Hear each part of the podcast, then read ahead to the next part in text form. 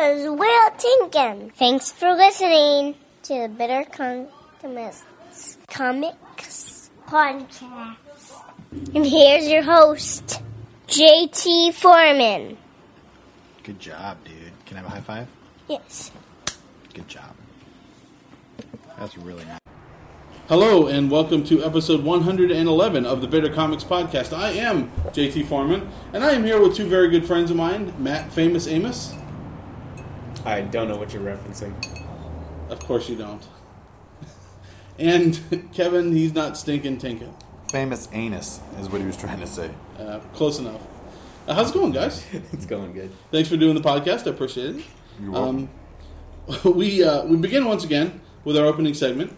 JT was a real prick last week, in which I apologize for the cruel, offensive, and probably racist things I said last episode.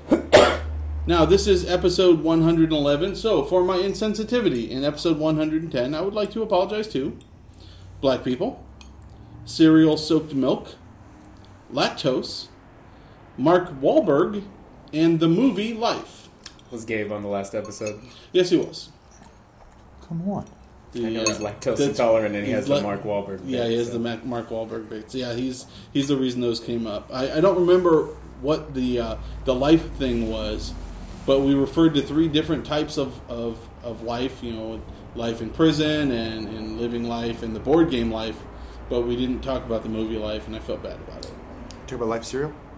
Uh, yeah, we did talk about life zero. Yes, So Good why did uh, it was part of the cereal soaked milk, and that's how we got on the life subject. Yeah. Why did Gabe refuse to be on the podcast today? Uh, he didn't refuse, but we'll get to that in a second. refuse to be on a podcast today. He was upset about the lactose, I think. But uh, if you'd like to know why I'm apologizing to each of these things, uh, check out episode 110 and all our previous episodes at bittercomics.podbean.com. Uh, But don't get locked when you get into a loop, though. Because what happens is you go, you're like, well, what is he apologizing? And then you go back to the last one Yeah. and you You apologize. hear that? Oh, then the they go all the way back to number So I don't know, man. Well, you could you one- can listen, no actually get yourself caught in a loop and listen to all 111 now episodes of the podcast. But they're just going to absolutely listen to the first two minutes and keep going back. Yeah, pretty much. But you see, well, you'll finish the first one and then get back to the first one, listen to the whole thing, and then Oh. go back to the second one and listen from the end of the apology forward. I like that. one. Yes, I think that's Good that's way the to spend your spring break, Yes. ladies. This this is uh, you know what that's this is a good idea, ladies. This is a good idea for uh, um, a, a new time travel theme movie. There you go.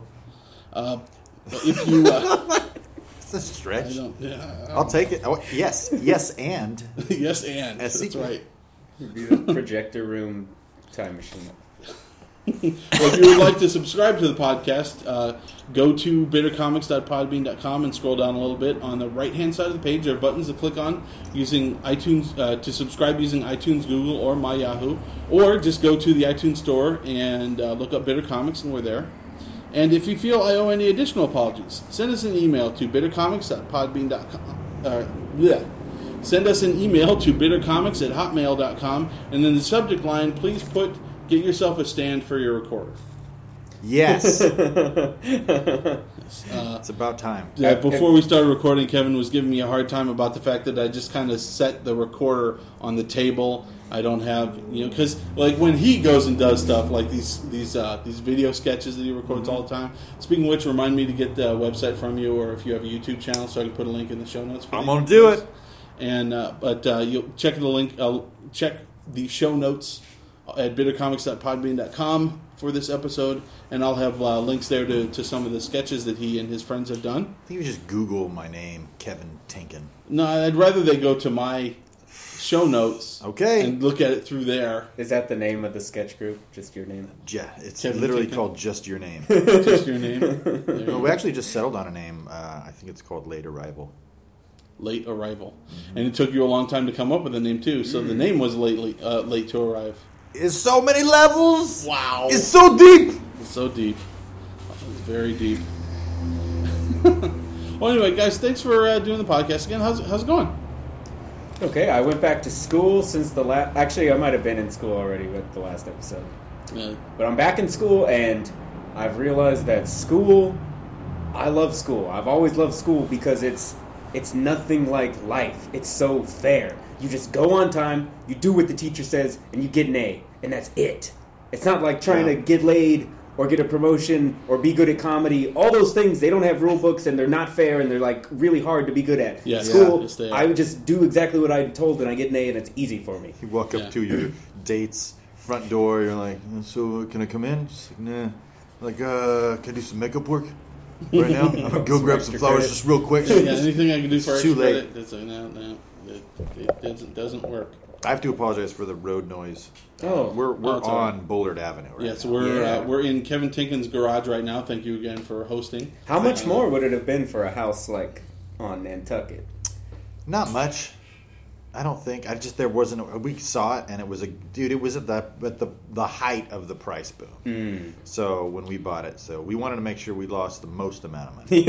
Well, that's, that's important. Yeah. Uh, well, you know, if, if you really wanted to lose the most possible amount of money, what you should have done is right after you bought it, gotten a second mortgage and then blown all that money on, on yes, bullshit. Yeah, well, you have And to have then- equity to get a second Oh, mortgage, and no. I've never had that. I Oh, don't, I don't yeah. believe in equity. Is my uh, um, Upside down or nothing. That's what. I, that's my theme Oh, for, there home, for home buying. Yeah, that's right.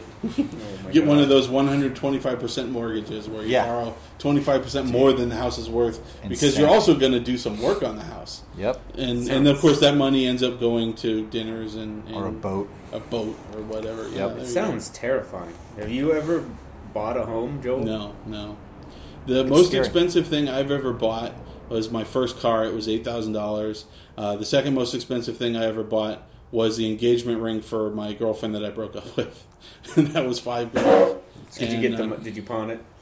Uh, no, actually, she still has it. Would you give it back? Yes. It's called being a decent human being. No Yeah, offense well. to JT's Yeah, ex. You give that shit back. Oh no, she's uh, she's not going to give it back, and I'm not even going to ask. You know, honestly, I don't care.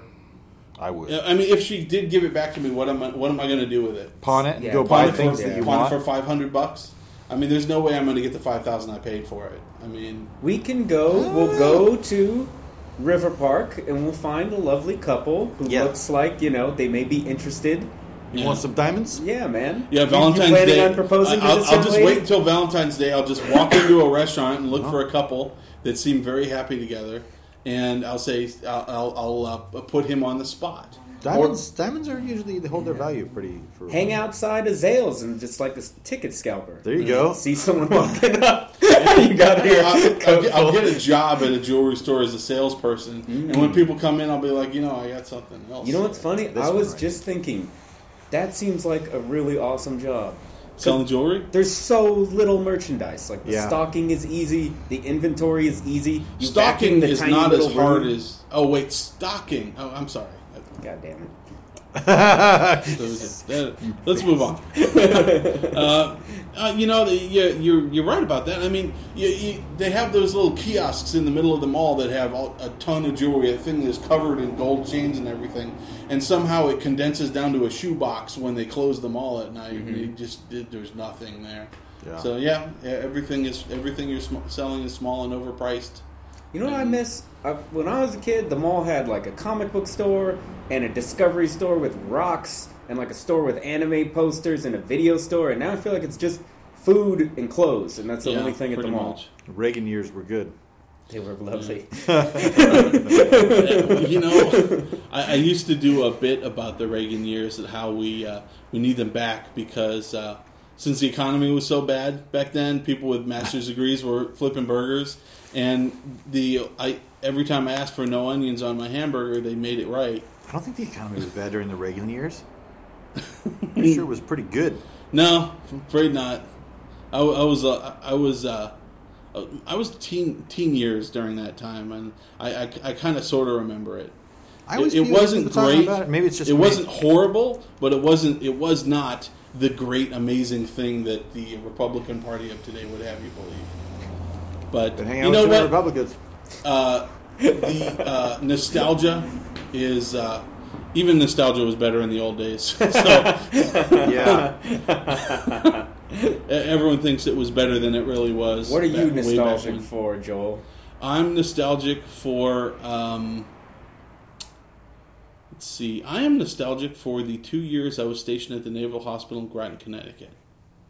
Uh, I had a, a really easy job that I was good at, and I didn't. My boss left me alone because there were never any problems. Uh, and I hadn't uh, uh, lived by myself, and uh, um, so I didn't have you know roommates. I, I wasn't responsible for anyone else. It was just me that I had to take care of, and uh, that was that's what I'm nostalgic for. The two years that I was stationed in Groton, Connecticut. That sounds nice. It was. Is it it, was. is it was like really middle nice. of nowhere type place? Uh, well, it's New London. It's about halfway between. I guess it's about halfway between. Uh, um, it's about the middle of, uh, maybe a little east of the middle of uh, Connecticut along the the southern shore. So a couple hours from New York City. A really white place. Oh yeah, yeah. Um, they uh, they threatened to chop the trees down when the leaves turn brown. Really? no, no, I'm just kidding. It's an old bit. No, it's not an old bit. Well, it might be It for all I sounds know. old. it's a classic. there you go. Uh, but uh, no, that's that, uh, that is the time period of my life I would have to say I'm most nostalgic for when I when I when I felt I had it the best. I mean, I wasn't making a ton of money, but I didn't need a ton of money. You know, I didn't have you know I, I didn't have uh, other people I was taking care of, so what I made was mine. And if I wanted something, I just saved for a little bit and I went and got it. You know, it was it was uh, it was great. That sounds Um, nice. Yeah. Well, how about you guys? What what what time in your lives are you nostalgic for? I mean, uh, Kevin, the the uh, the pat answer for you would be, oh, now because you know my kids and blah blah blah. But not now doesn't count.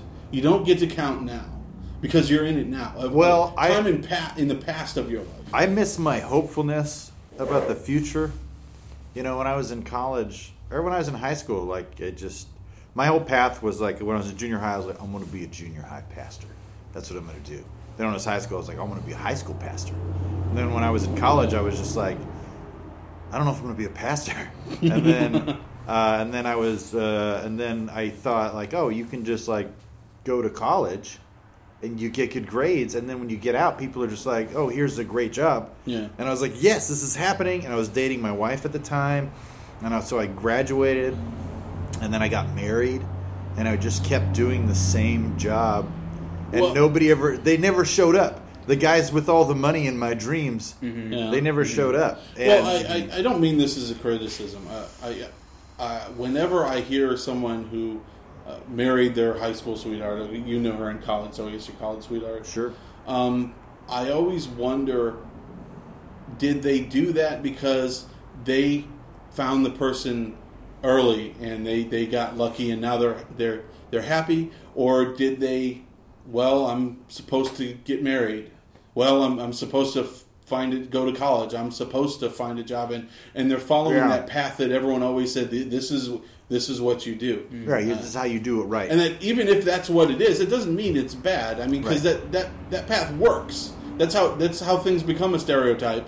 It's because they're that way a lot. Sure. And there's a lot of people who marry their high school sweetheart and went to went to high school, went to college, got a good job, Yeah. and lived their whole life and and uh, you know following the rules and everything. Yeah, no, I, uh, I mean, there- there's me and my buddy, uh, one of my buddies who does a podcast with me on my old podcast, Daryl. We, we often lament that we didn't have any time to sow our wild oats. Yeah. You know what I mean? And it's like every time you talk to somebody who's like, they're like, well, it's a fleeting lifestyle. It's fleeting. it's just like, yeah, but you have a story. I couldn't find a needle something. and thread. Yeah, well, You know, it's a well. The, the the the lame joke I do is that I'd love to be a slut if only women would let me. yeah. Well, you but could- you know, could pay 'em. I, I, I I certainly understand the the Oh, uh, Kevin. the concept though. Wait, what? you could pay him. That's true. I, That would I- make Joel I blush. I could. I'm just saying, there's, well, there's, I- there's opportunity out I, there. I don't have. I a- lost my virginity to a prostitute. I don't have a moral Is that true? objection to. Uh, I don't have a moral objection to any of this stuff. we will get to that. He just put gold on the table, and you're talking about a penny. Yeah, I don't have a moral objection to prostitutes. I don't have a moral objection to drugs, uh, alcohol, all of this stuff. Um, but the prostitute specifically, I know it's going to be a cop. I just know it. And Is that uh, a thing for you? Is that one of your fetishes? Uh, fear. Oh. I would get arrested. No, and cop. put in jail. uh, no, actually, I would not.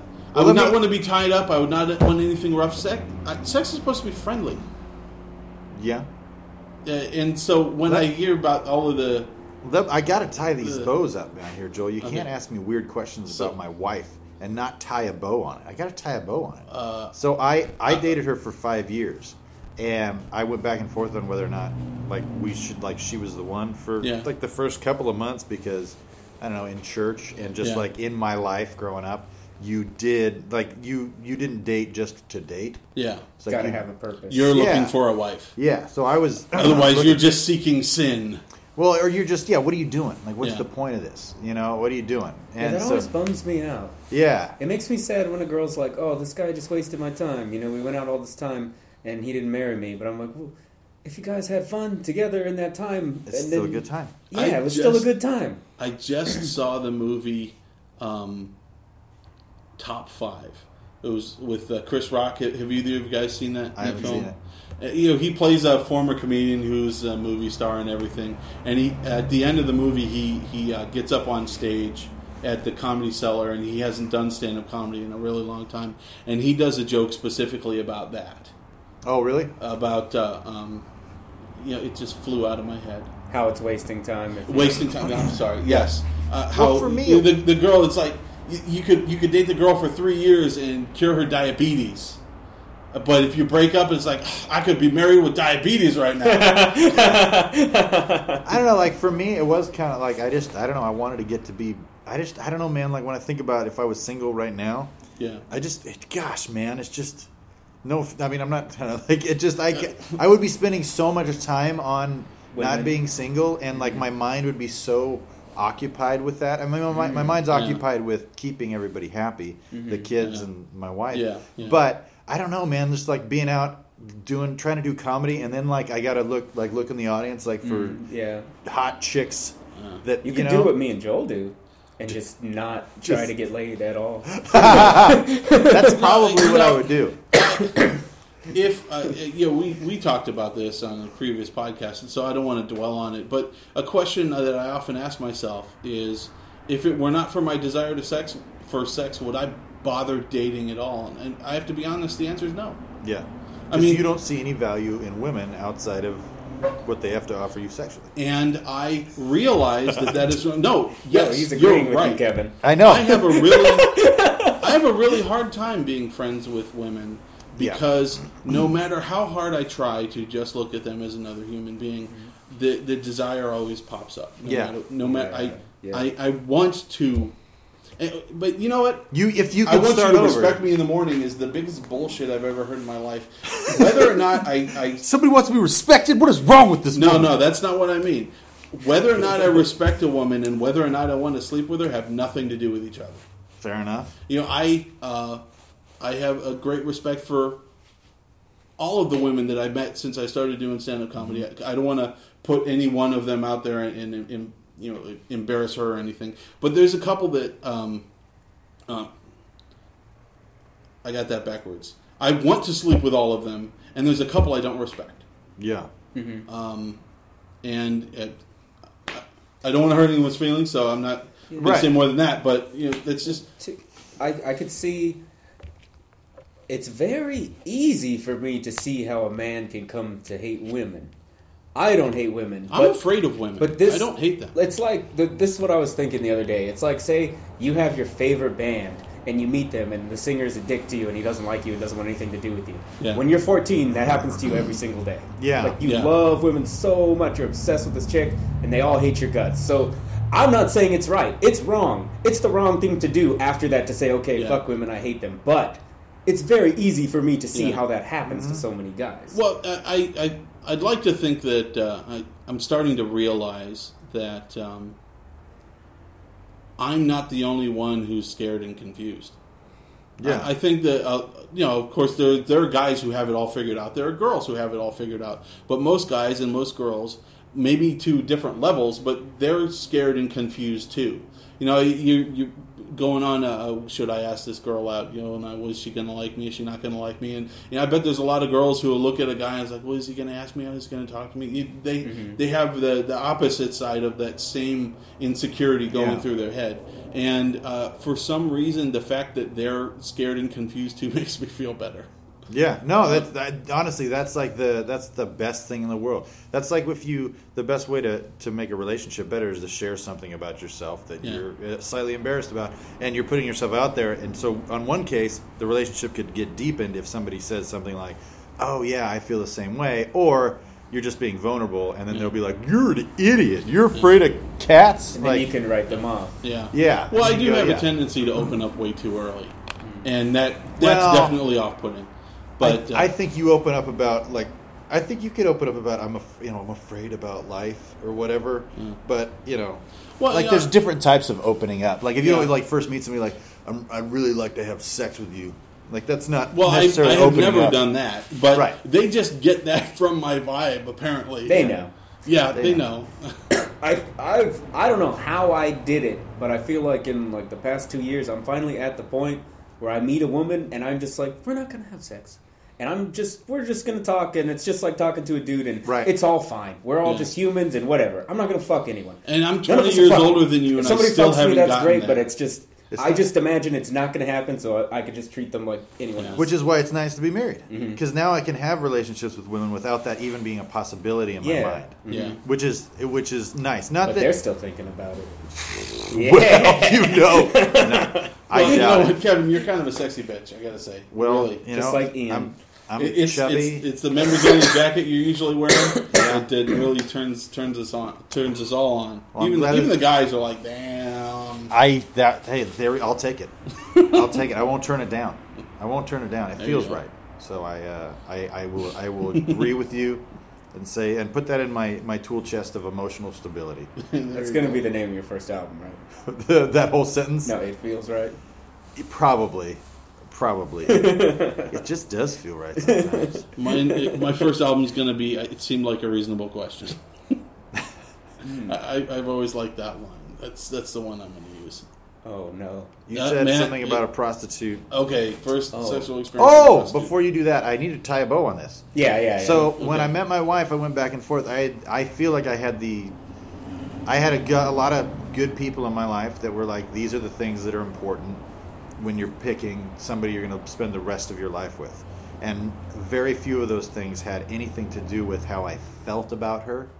You know what I mean? Mm-hmm. Like, uh, you know, nobody, nobody that I talked to that had been married for fifty years was like, well, does she get your, like, does she know what turns you on? that's real important. Most of them are just like all the things that we think about most of the time. They'd say, "Oh, that's like less than five percent of a long-term relationship," Yeah. and I and I would just like it kind of blew me away. Totally disagreed, didn't agree for a long time, but I listened to them because I respected them and I thought they were smart. So I actually got, had a list of things that were important. I put characteristics that I thought my wife had, and I put them together, and I was like, "This woman's great." And hence now, you know, she's happy with me doing comedy. Yeah. Which who would who would be? no, no one. one. Who no would one. go from my like ex hated it.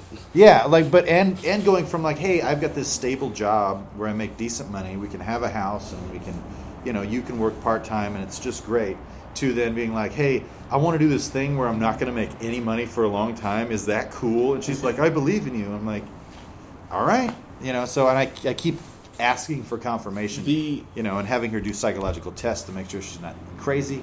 You know, the the uh, um, the the supportiveness that you get from uh, from your wife is uh, must must uh, must be it's it uh, it must be really uh, encouraging and uh, I imagine it must be a little um, Puts a lot of pressure on you. pressure Yes. as well. Yeah, there's a lot of pressure.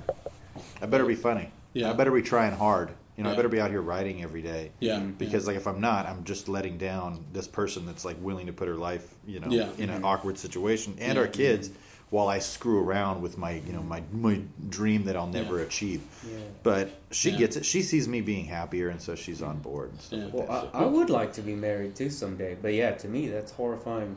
Dude, it's scary. The thought that like I, I I haven't done shit with my life, and I don't plan on doing anything with it for a long time. So it's like, fuck, how could I marry someone? Yeah, don't. Mm-hmm. I mean, I think like I don't know. I always, I don't know if I could if if I had to do it again or whatever, or if I was in a situation where I wasn't married but I was at this point in my life, I don't think I would be looking at all because I would want to get everything to where I wanted it, so that she, Mm-hmm. you know, Yeah. whoever it is, could have their expectations set. Like this is how I'm going to be. This is what I do, mm-hmm. and all that stuff. As opposed to like starting in one thing and then switching in the middle. Mm-hmm. But yeah, because I don't know, it's just freaking scary. I, I, I still am waiting for her to flip out, just like because I I just decided to change in the middle. You know, after being married for eight years, it's like no, I'm going to be a completely different person. What was your old career? I was just retail store manager for different companies. I did I did it for uh, seven years with T-Mobile. I did it for three years with AT and T. I you know I had Cell phone stores. cell phone stores. I did uh, life insurance for. I opened up a life insurance office. I've done a lot of stuff that wasn't super successful, but it was enough money to where we could be considered middle middle class. And now it's like I you know we I actively seeked a part time job so that I could spend more time doing comedy, which was now I don't know if it was a great idea. You think But- you could have still pulled it off with the full time? I don't know. Like we're making it happen. Like we're making it. We're we're doing it. Um, but you know, it could it would be a lot easier if I had a full time job. But I also probably wouldn't be able to. You know, Do as many shows? Or yeah, just much? drive to San Francisco and do a couple of shows with Will, or drive down to L.A. and do some shows. And you've been making some money from the comedy, right? Yeah, we're making a little bit of money, but nothing crazy. You Uh, know? next time you're going out of town for a show, I'd, I'd like to come along. Okay, Just for immoral support. amoral. Immoral support. everyone, everyone is there for moral support. I'm here for immoral. Okay, okay. Uh, d- no, you know, I, I, many people that I know, uh, yourself, John Jones, a number of other comics, uh, always talk about, yeah, I went to San Francisco for this, I went to LA for that. And uh, I'm jealous, of course, but beyond that, I, I don't know how you get yourself booked on these things. But I, just beyond that, I would just like to go just to, to kind of see what's going on. Well, that's honestly, I do. I've done that. I've gone. I've gone to LA without having any shows booked and just knowing one person, know? and and just because I genuinely like people, Yeah. and I want to meet new people, and I want to. I don't know, man. I'm a weirdo. I like I like having a lot of friends, and I like Yeah. making new friends. So I'll go down to LA and hang out with somebody for two or three days, Yeah. and after hanging out for a while, you know, maybe we'll go to open mic, and they'll see me do comedy, and they'll be like, "Hey, do you want to do this show tomorrow night or whatever?" Yeah. So, mm-hmm. but You that's know, I- why you got to have your stage presence and your game just Yeah. tight, Yeah. so that when they see you, that might be the only time they ever see you. Yeah. Yeah. Is that one time? So when I go down there, man, I'm not. I don't. I'm not going to work on my new stuff at an Yeah. open mic. Yeah. I mean, I'll do it the second time I'm there, Yeah. Yeah. but Well, not the first time. Like we We- went to uh, Stockton, me, uh, Matt Juarez, and Derek a little while ago, and it was so awesome because we all just got to do our material that no one's ever heard. Yeah. and we Yeah. all killed, and everyone else was struggling because they're probably just working on their jokes. Yeah. It just felt so good to come in and be like, nobody knows me. I'm just gonna do my material that works and just fucking kill Yeah. and feel awesome right now. Heck yeah. Well, I mean, that's why. Like, that's the Yeah. nature of comedy is travel because. Mm-hmm. If you didn't travel, you would be a Fresno comedian. Yeah, And that's you know what what I am right now. You- that's, horrible. that's what we. I mean, if if you never leave, then you just you have to come up with new stuff that's just gold all the time. Yeah. Yeah. And people, otherwise, people are like, "Are you going to do the same material Either that you did just be four months amazingly good at ago?" crowd No. work or something. Yeah, it's like, well, yeah, I am going to do the same material because it's gotten better, and I've added two or three new jokes, but I can't just do new material at the same place for my whole life. It's just too hard. It's it's really fucking hard. Yeah. I, I, I wish I could travel more. Um, I actually just got a, a thing from this company called Charter Booking that just puts out mass emails to everybody. Oh, cool. And then they'll say, like, do you want to do it? And then one of them was for Texas. And it's like 250 bucks in Texas. And so I'm doing the mileage Yeah. calculations, and I was like, I could make $30 in a Prius. And you're really thinking about it, yeah. Yeah, I, so- I, I, I know that. Uh, when I was living up in Seattle, I did a couple of turbo runs, and as the opener, I Oh, shoot. was going to get fifty dollars a show, and it's a ten to fourteen hour drive between shows, Ooh, and crazy. Yeah. so I was making nothing. Uh, you know, they give me a room. It, it co- the trip cost me money Yeah. because I had to feed myself, Well, but I still uh, absolutely did it anyways. Yeah, I'll tell you right now, if I was you, Matt Amos, that's what I'd be doing. I'd just be out there living minimalistic, just you know, just trying to make 10 20 dollars uh, to eat, you know, and just going out there as much as I could. I mean, JT, you too, but like, I mean, that's that's one of the advantages to being single. You know, you can just go. If I could do that, I would I would definitely go, but I'd probably end up crying on the second night. Like, Well, of course, Holy. you you, uh, you don't want to. Um, you, you you were talking about how if uh, at- look at it now, it's like you wouldn't look for a, a, a woman you working on your career. Right. But you know, it, things you can you can put them off to the point where it's too late to do it. Now. Yep. I mean, like I've been telling myself for the past five years, I need to move out of Fresno and go to LA or New York. And it's like I, I was talking to Matt about this earlier. I, I'm really starting to wonder if I'm just using all of these things as an excuse to not go because I'm afraid. Because like you know, it it is true. Like my my my parents are older and they need my help, but it's it's also another one of the long lines of reasons why not yet. Well, that's yeah, that's that's life. And yeah, There's always going to be a reason not to go. yes, Dude, you should just go. I mean, I don't I don't think necessarily like LA, but you could go to a different I mean, honestly, like if you could literally go and live in these little pockets, these little communities. Go move to Denver for a year and a half. Move to Seattle for a year and a half. Move to New York for a year and a half and get people to know you in these Yeah. different areas so that you can set up, you know, mm-hmm. runs and get better all the time because let's let's be honest. I have to see you a lot.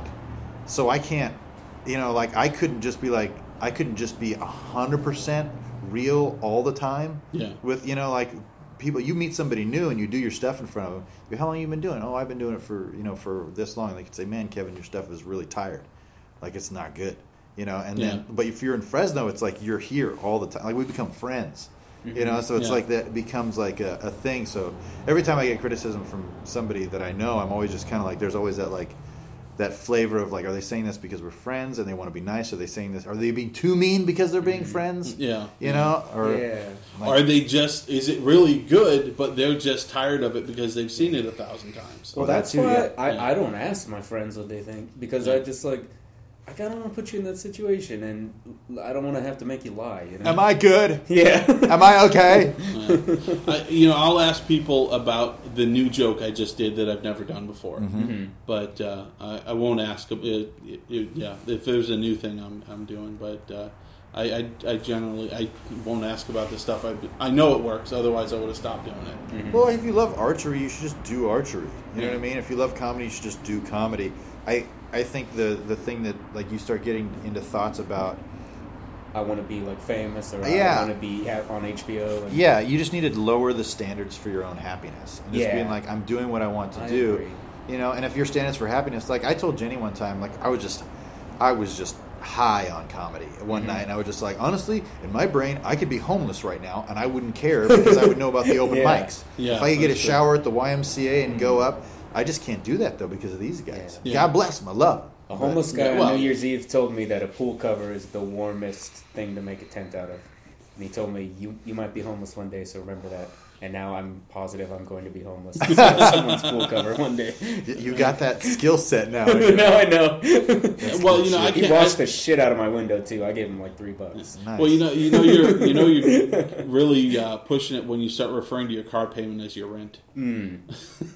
I've slept in my car. That sucks. Yeah. Yeah, I heard Well, you I have a motorcycle a now, so yeah, I did. I want to hear. I want to hear this story. I think I might have talked about it on the podcast before, but I was 19. We used to go to Tijuana all the time because we lived like an hour and a half from uh, Mexico, and so we used to go to a strip club there, and most of the strip clubs there are also brothels. Yeah, So I haggled with which the makes sense. I haggled with the madam, and I got it down to forty dollars. Nice. and when I um, tasted her breast, I I realized it's probably not a good idea because I saw someone else in the club like sucking on one of the strippers' breasts, and it tasted like strangely salty, and I was like, it's kind of like I'm making out with like a Mexican guy right now. She's been working out on that stage, man. But yeah, the first time I did not get it's an to extra twenty bucks to have him shower first. I think. Probably, yeah. I was really scared. There's just like a scary guy at the desk. You go down this creepy ass alleyway. Then there's this scary guy at the desk. Then you go in and you're naked, and it's just like, so you come and steal my wallet and my clothes and like Yeah. beat the fuck out of me. So it's really scary. Yeah. Drunk. I was like 19. wasn't old enough to drink in America. That's part of the reason why we went to Mexico all the time too, is to drink. Yeah. And so Well, that's original. the first time she kicked me out after like 10 minutes, and I was not able to ejaculate. Condom is condom, and she Yeah. She sucks on your wiener with the condom on too. Ugh.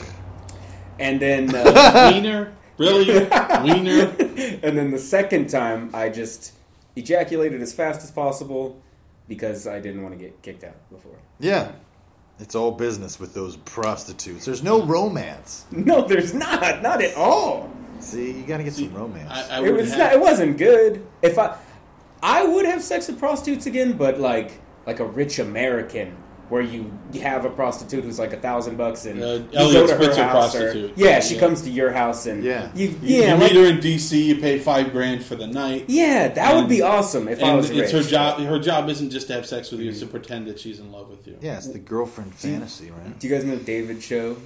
Well, he's this I've heard really rich name. guy, and he said like he just meets women, and then he asks them like how much would it cost for us to have sex, and then they tell him, and he's like it's always way less than you think, like it's like two thousand dollars, and he's like okay, Interesting. and he Okay. just only Oh, has great. sex with women for pay, and they're not even prostitutes. They're like, Regular women. yeah, I would like to do that. I wish I had Interesting. money. I would like to have that that much money. As well. Well, and the other thing, if you have that much money, you probably could just. It was pretty s- stupid though, because I, I was just, you know, when you're at that age, you're like, I gotta have sex. I'm sick of all my friends making fun of me. I'm, I'm- sick of all the pressure, and it's just like I'm just gonna do this, and then I've had it, so fuck that, everyone. That doesn't Yeah. go away. That doesn't go away.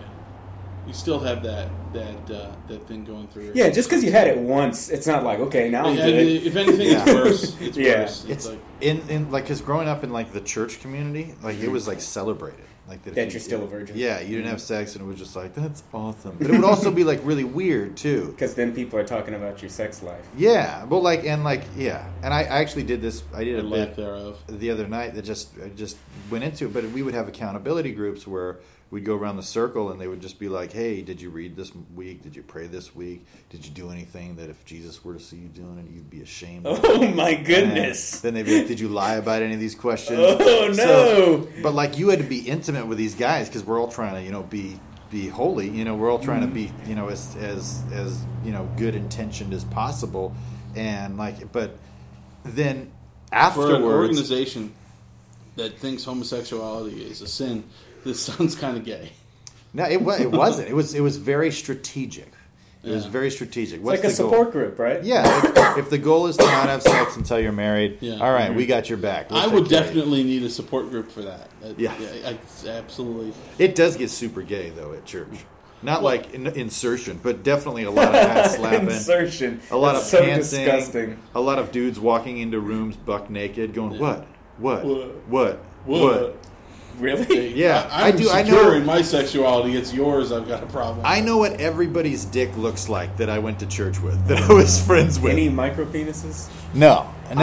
I, uh, uh, she's not really a comedian, but Maywa, she's done it like three or four times. She was telling us she lost her virginity to a guy with a micro penis. Um, a literal micro she said it was penis. this big, erect. Why? And I read, uh, I'm like, why? I read an. I'm Well, looking why at- would God do I'm that? looking at God. Why? Why did he do that? But I read an article online today. It was like 14 women and their experiences with micro penis. Mm-hmm.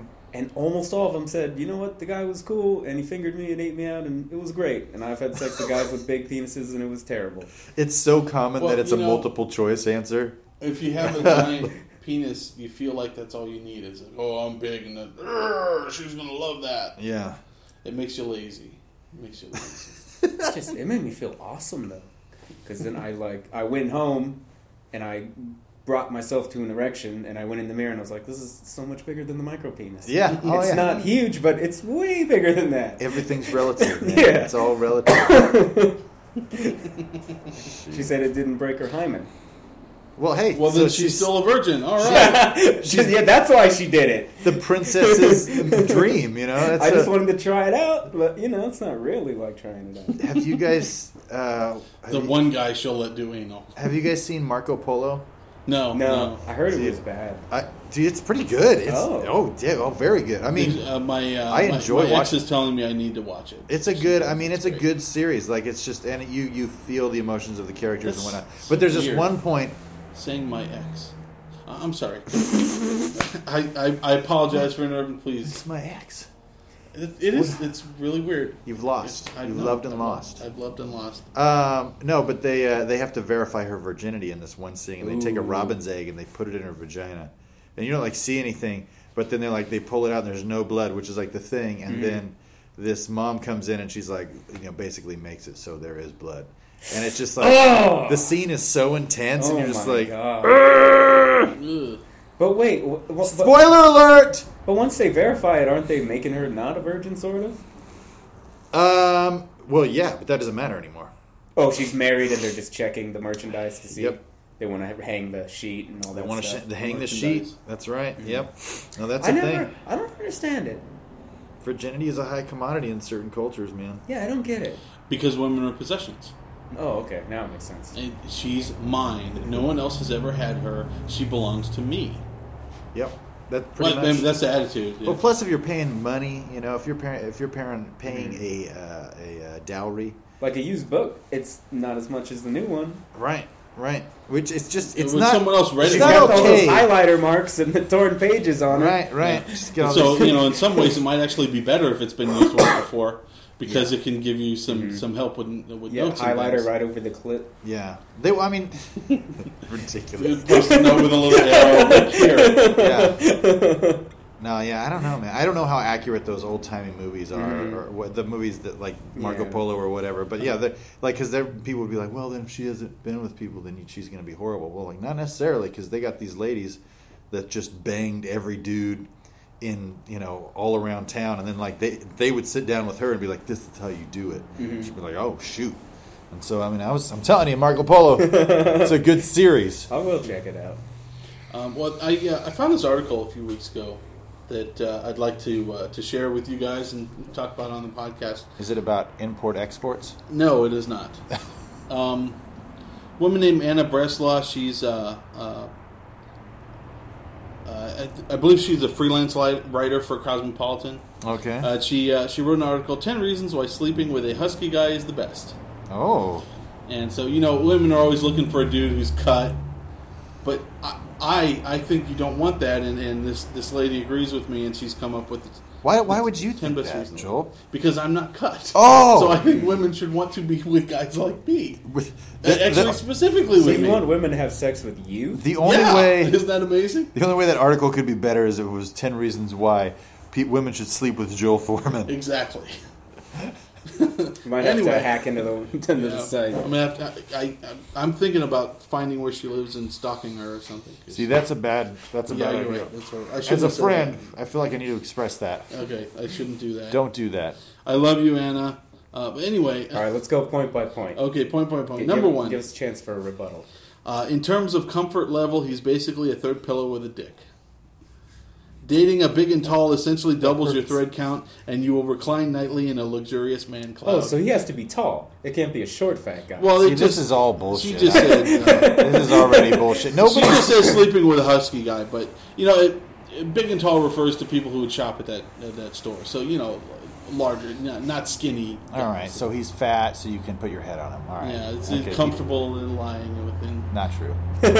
Just buy another pillow. Okay. Yeah. Number two, uh, his largeness makes you feel like a gossamer porcelain ballerina, which is especially nice if you're constantly either farting or tripping over wires, like a friend of mine who is me. So Anna apparently farts and trips over wires. She's starring But- in a Sandra Bullock movie. it's like she's being with with with a, a, a bigger dude. She feels like Yeah. feels like this delicate. That makes sense. I know women are into that. Hey, to, eat, to each his own. Mm. or her own. That's that. Yep. Uh, number three, you can eat whatever you want in front of him without feeling self self conscious. Snuggle inside a bed sized burrito if you want. Nary a fuck will he give. I think that that one is legit. That's definitely. think, I am definitely not going to judge anyone else on their diet. I think a lot of women g- go for that though. Yeah, That makes sense. that's like. Uh, uh, Especially like whenever I've been on a date, if I'm like trying to eat healthy or whatever, the woman's always like, "What the fuck?" Like they're Yeah. really offended by that. yeah, yeah. you- you save, save that for when she's not around Yeah. you, because she might want seconds, and if you already had thirds, she won't have to worry about it. hmm yeah. So, uh, number four, if he was teased as a kid for his weight, he may be uncommonly emotionally perceptive when it comes to other people's feelings, which ultimately made him a wonderfully sensitive boyfriend slash human. So, thanks to all the shithead kids. That's good. I, I, you know, I think I'm very sensitive. That I one can go. on as a kid. That one can go either way. very- It could either turn you into a serial killer or a really nice person. well, that's true. But you know what? Usually, the nice person gets turned into a silly serial killer by all the women saying you're so nice. That I'm going to sleep with someone else. I don't think I've ever heard that of any of He's, the he's serial confessing killers. the crime right now, Kevin. No, no. Uh, number five, he looks like Paul Bunyan in flannel.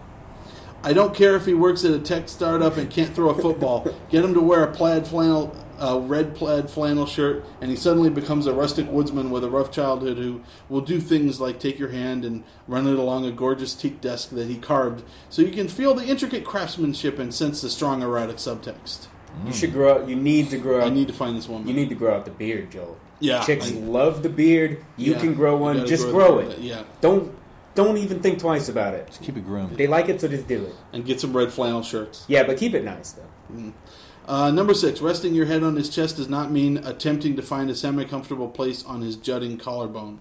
It's awkward snuggling with Jack Skellington. That's pretty much the same as number one. Yeah, it is. Yeah, that's true. But I'm going to take it anyways because it's very true. Uh, I'm God. very snuggly. I can hear the rustling in your jeans. The movement. It's, yes. Uh, it's in, let's see. Number, uh, number seven. I think we're on nine, aren't we? Uh, no. Uh, number seven. He's not one of those image conscious, broy gym rats whose only friends are the commentators on bodybuilding forums. And he won't leave those ridiculous vats of protein powder around the house. Well, there you go. That's definitely true. I'm. I don't. I don't even leave vats of protein powder around the house. It might be vats of Vaseline? of, of meat. Vaseline. Uh, no, no. Excuse me. I don't buy my Vaseline in vats. It comes in a 55 gallon drum. Okay, Get fair at enough. Costco. uh, it's semi-related. He won't pressure you to be healthier. Your entire relationship will be based around carbs and dairy, and you will be so much happier than you were with that dude who was so obsessed with eating clean that he had the trans fat percentage of French fries tattooed on his body. I feel like five of these could be lumped into one. Yeah, but I we're think she's stretching. yeah, but you know when you write an article like this, you got to have at least ten on the list. Yeah, that's true. I mean, it is a. It's on a website. You know what I mean? So, Uh, number nine is well, you know the article, ten reasons why. It Yeah. some, sounds so much better than three reasons why. yeah. It's like, uh, yeah, three. That's not enough. That's Right. not enough. You need ten. Uh, 10. number nine, his presence generally has a calming effect. If you're a nervous flyer or you, and you forgot to pack your Xanax while you were packing, I hope you brought a husky. Nice. I think Lots of comforting. uh, we need to find an article on here. It's like ten reasons to have sex with a tall, extremely muscular, big-dicked rich man. I I think need to find the counterpart. Do you need reasons? I'll fuck him. that's yeah. I think that's that's the standard. And uh, number ten, he might be a good cook. He might love cooking you dinner. I, I have to sit down. Are you a good cook, Joe? I am a very good cook. What are yours? What are some of your special dishes? Um, I make pretty good lasagna. Uh, Mm. um, Can you do gluten free? I make uh, uh, chicken cordon bleu pretty good. Uh, I my chicken tikka one with the masala is excellent. Yes, Mm. the the folded over chicken with the ham and Ooh. cheese in it, and the, the I I uh, You can do tikka masala too. The breading I crush up um, cornflakes and and dip the thing in butter and then dip it in the cornflakes to put. man. It's, it's, it's awesome. Um, I do what? Tiki masala is that what you Ti- said? yeah, chicken tikka masala is pretty good. Oh. Um, and uh, I've got a, a smothered pork chops, but uh, Maria always liked it with chicken instead of pork chops. I don't know why, but you know, we're, it wasn't Yeah, into pork does chops. sound good. But yeah, I'm I uh, I'm a I'm a good cook. We should have a potluck one day. I've had one. Hmm.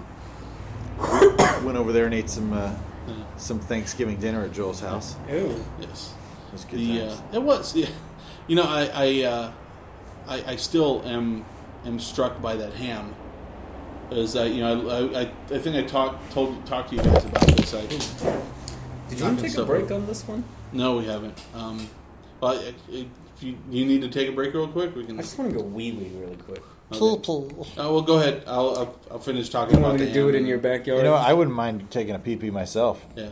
Okay. Well. Uh, Should I go let me, into let your- me finish this one story real quick. No! For a second. Okay. Um, I, I probably talked about it on the show already. But anyway, uh, so the ham, uh, I look up a recipe on online. I, I find one. I come back to the ham, and then I look on the package. It says it's already cooked.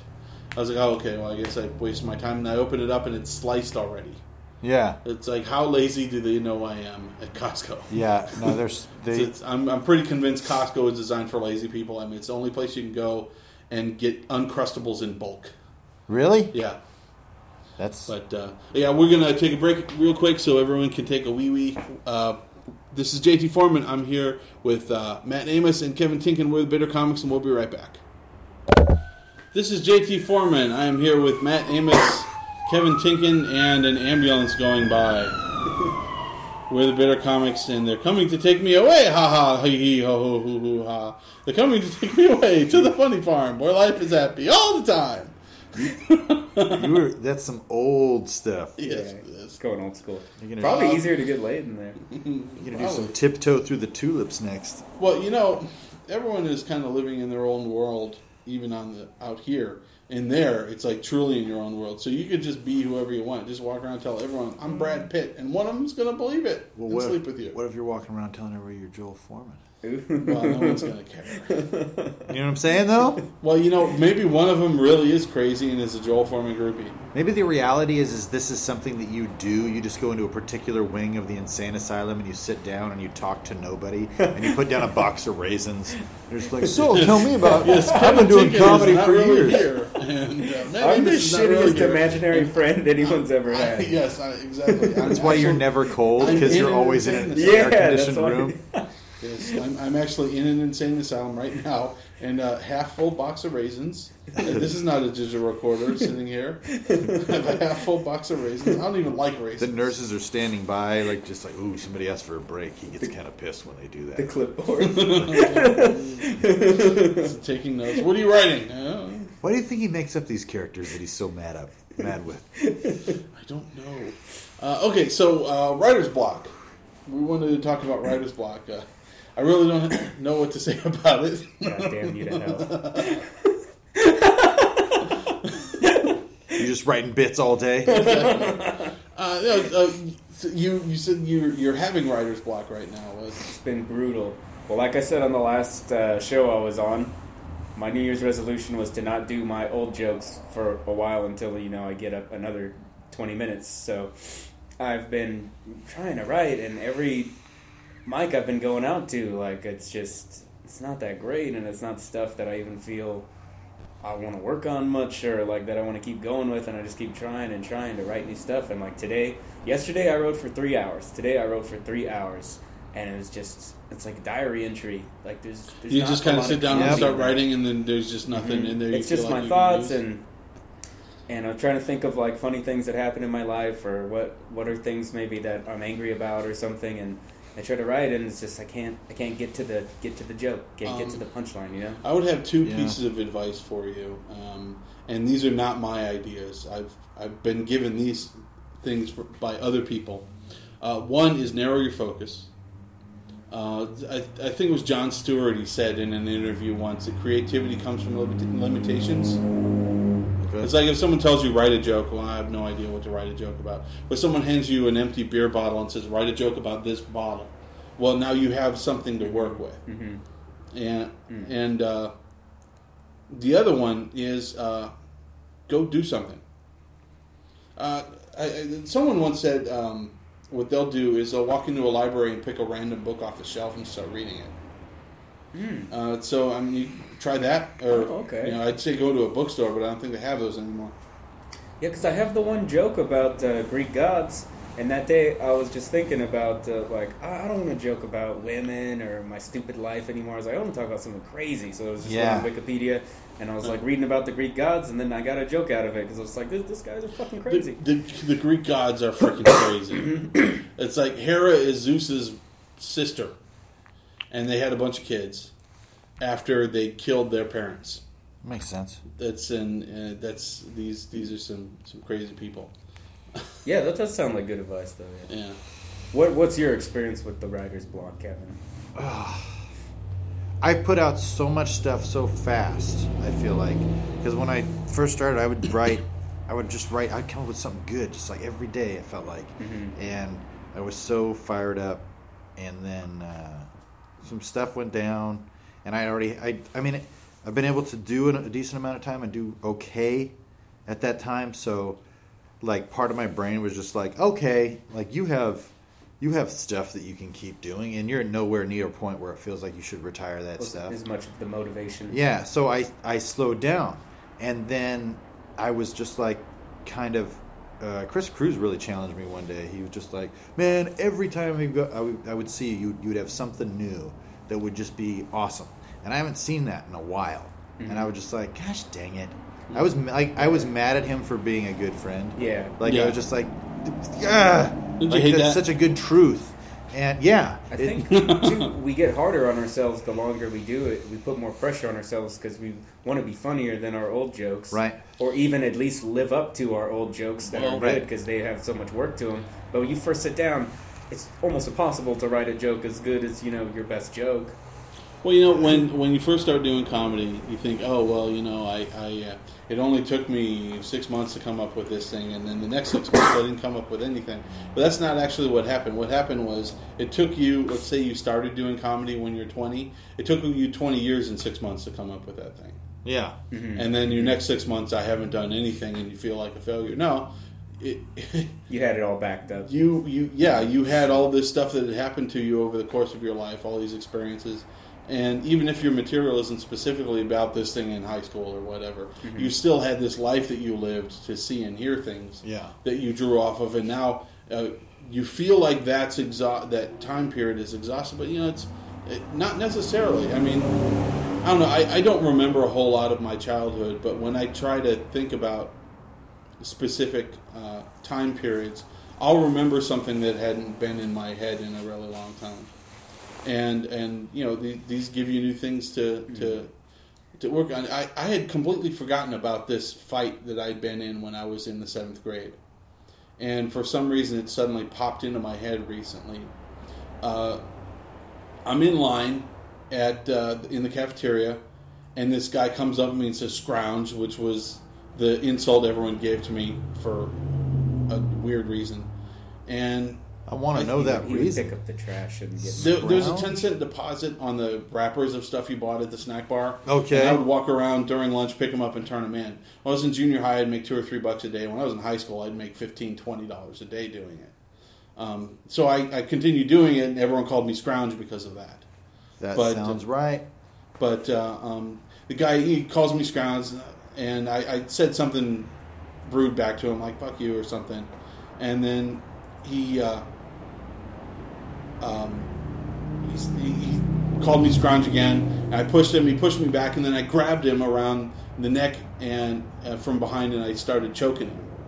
And then the lady behind the counter uh, yells at me to let him go. And I, and I said, if I let him go, he's going to turn around and punch me. And she said, "You let him go right now." So, so I let him go. He turns around, he punches me, and he runs off. Punched me right in the face. Yeah. And then I turned to the, the lunch lady and said, "See?"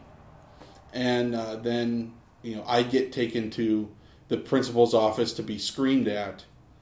Um, but no one has any idea who that kid was. I, I still don't know to You this don't day even who that know his was. name. I, I have no idea. It's some some blonde kid who decided to give me shit for no reason, and I, to this day, I think I should have kept choking him until he passed out. Yeah. Well, I don't know if I- that I shouldn't let go. changed anything. You just wouldn't gotten hit in the face. Exactly. That's see. That's exactly the point. I wouldn't have gotten hit in the face because for the, for for weeks, oh, you got beat up. No, I mm. didn't get beat up. This pussy sucker punched me and bailed. Yeah, but that's just pride, man. Who cares? Yeah, I got, I got hit in the face. You know, when you're in seventh grade, yeah. It matters a lot. it matters man. a lot. Yeah. No, I feel you. You were, Yeah. yeah. But you have to. You can't change it, so I think No, what Kevin's but- saying it's better just to accept. well, what no, but. I, I, I, I can't. I, I know there's a joke there, mm-hmm. though. Yeah. and it's it's an event that had happened in my life that I I had forgotten about. Maybe something about choking a penis. Could be. No, you know what? I do that so often that if that were what were to trigger it, I would have remembered as long yeah. I don't know. I just, I, al- I always, anytime you have something funny that happens, if you say something and it's funny, mm-hmm. take a note of it. Yeah, I Yeah. did that the other day. Yeah, what sucks is I feel much funnier when I'm with my friends. Yeah. And like the other day them more. in Tularius, I was just joking, making everyone laugh, being a silly goose. And it's like I wrote down some of the stuff, and I'm like, I don't know if I could say this on stage, but maybe I'll try it tonight. Yeah. Yeah, I mean, stuff. The the best bits for me are, are things that didn't start out as bits; they were inspired, you know. And Yeah. and I mean, obviously, like you can't wait for inspiration, Yeah. but you know, it will help, if, Mhm. especially Well, you like put if you just yourself in a situation to be inspired. Yeah, Yeah. well, but nah, well, maybe not, I don't know. Just like being around friends for me, it Mhm. it makes a big difference. It Like, helps. It energizes you. You get energy, creative energy from it. Yeah, like I, I just I have a, a, a thing on Evernote, so it's always backed up, and um, if I just think of something, I'll just Maybe that's why I've had less inspiration because I've been going to school and I haven't been able to do as much comedy, so I'm not around all my goofball friends, and then probably yeah.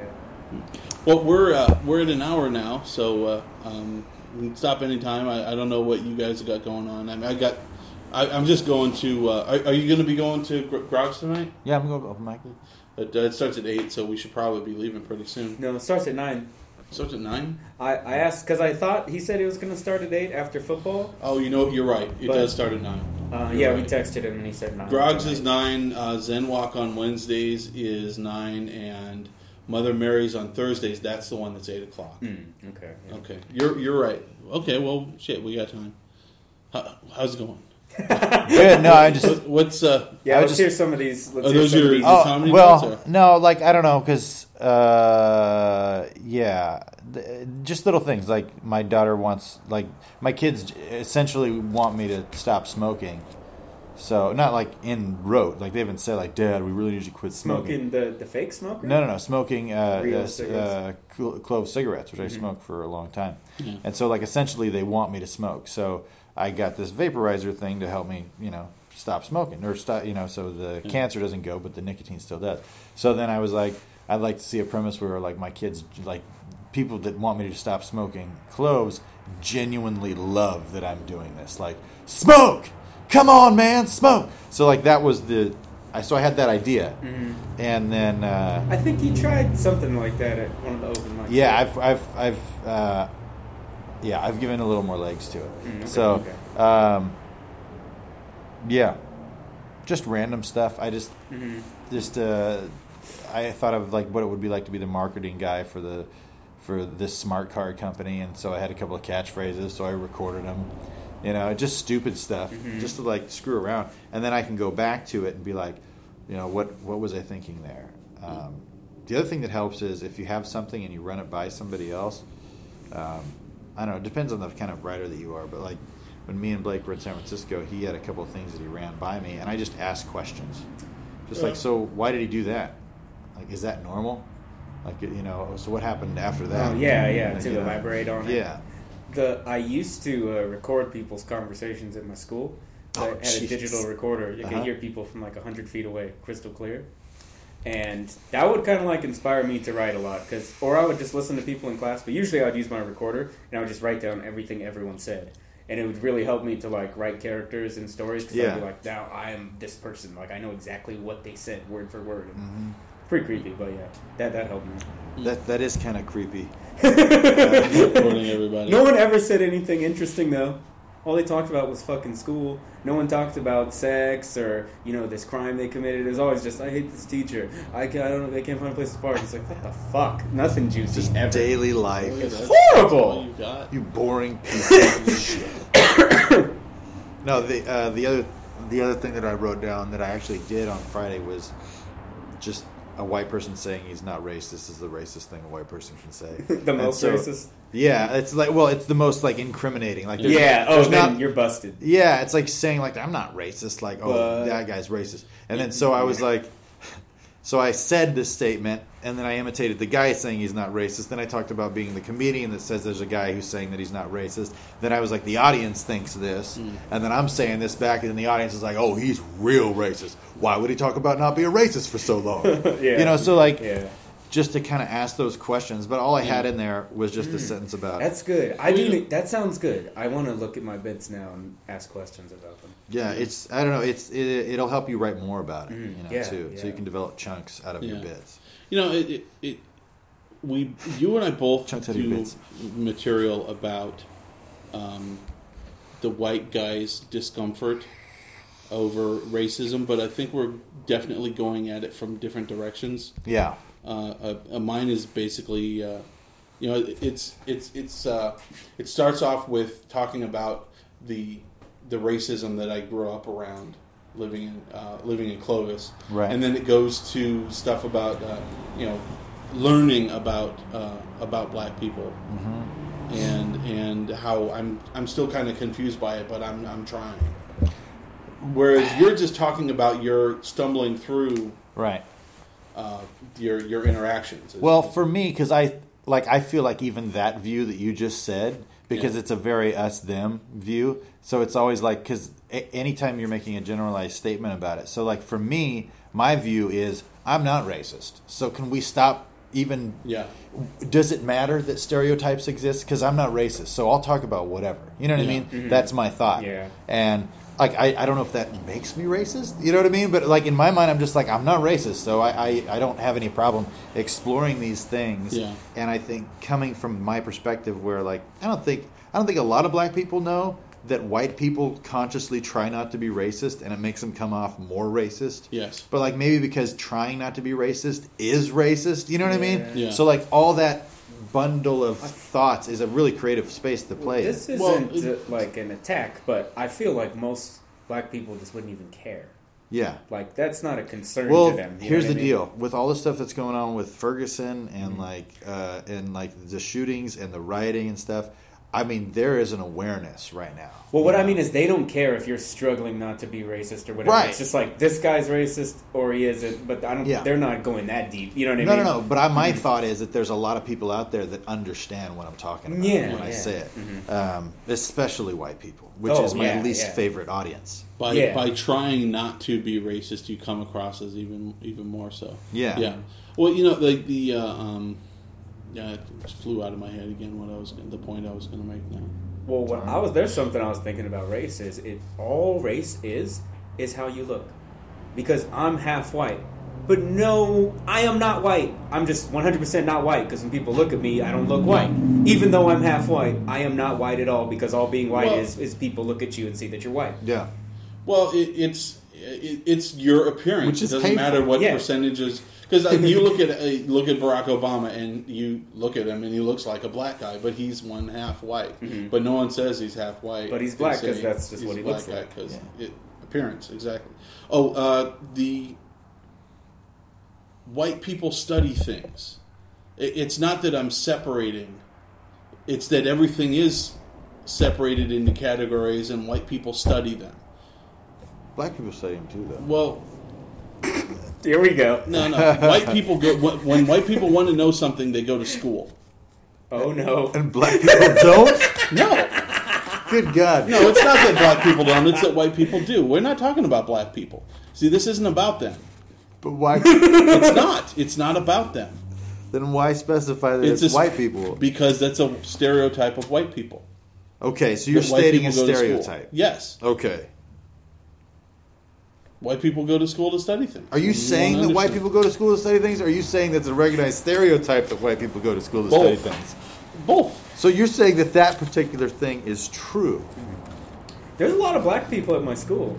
Well, Okay. and there's a lot of white people that don't that go to school. People, okay, but it well, and that's what that's the thing about a stereotype is it's not always true. Well, that's kind of a weird stereotype. That's not one that's like well known. That's not like that's like number five in the list of top ten stereotypes about Yeah. white people. Well, when white people want to understand something, they study it. You don't go experience it. As do everyone. No, no, you don't go experience it. You go study it. I think You know, if uh, the the correct way for me to learn about black people would be to go hang out with black people. so. You're but okay. that's not what I'm doing. You're I'm studying, studying about black black people. people. Exactly. I see. As opposed to black people who are just like, Well, if a black "Mommy, person what are the wants to know- dinosaurs like?" If a goes, black person wants Come to know on, honey, we go visit the dinosaurs. if a black person wants to know about white people, they're not going to go study white people. They're going to go hang out with white people. I, I still think That that's would be the, also that would be the better way to do it. That would be the better way to actually do it. experience them. I don't But think- I, I I just I haven't heard of these. Yeah, these are new, Joel. These are some new ones you're inventing. no, well, that's I know about the big wieners and all those. Things. Yeah, Yeah. uh, everyone knows about How? the big wieners. Actually, I, big wieners. How would you like to be a black guy with a micro penis? That would be. That would be horrible. It would be horrifying to be anyone with a micro penis. That's true. That's true. It wouldn't have to necessarily. It's actually the best. but if you were black though, Ooh, no. no. Why? Why, God? Why? and then you have a micro penis. When I was You a what I mean? kid, my dad has freckles, and I asked him, I was like, "Does it hurt to have freckles?" it looks painful. I don't know why. That's funny. And he like got really mad, and he's like, "That's racist," and he got all pissed off. It's racist. What? Does it hurt to have freckles? It's racist. What what freckles? How are you not doing a joke about this? Is he I a think I might have added that for comic effect, but he did get mad. Huh? I also one time I don't know how it came up, but somehow I, uh, me and my brother were talking, and we were like, "Yeah, we wish we looked more Asian, like we were more Asian," and my dad was pissed off about that. So. Is your dad Asian? My dad's white, my mom's Asian. Was your mom happy with that?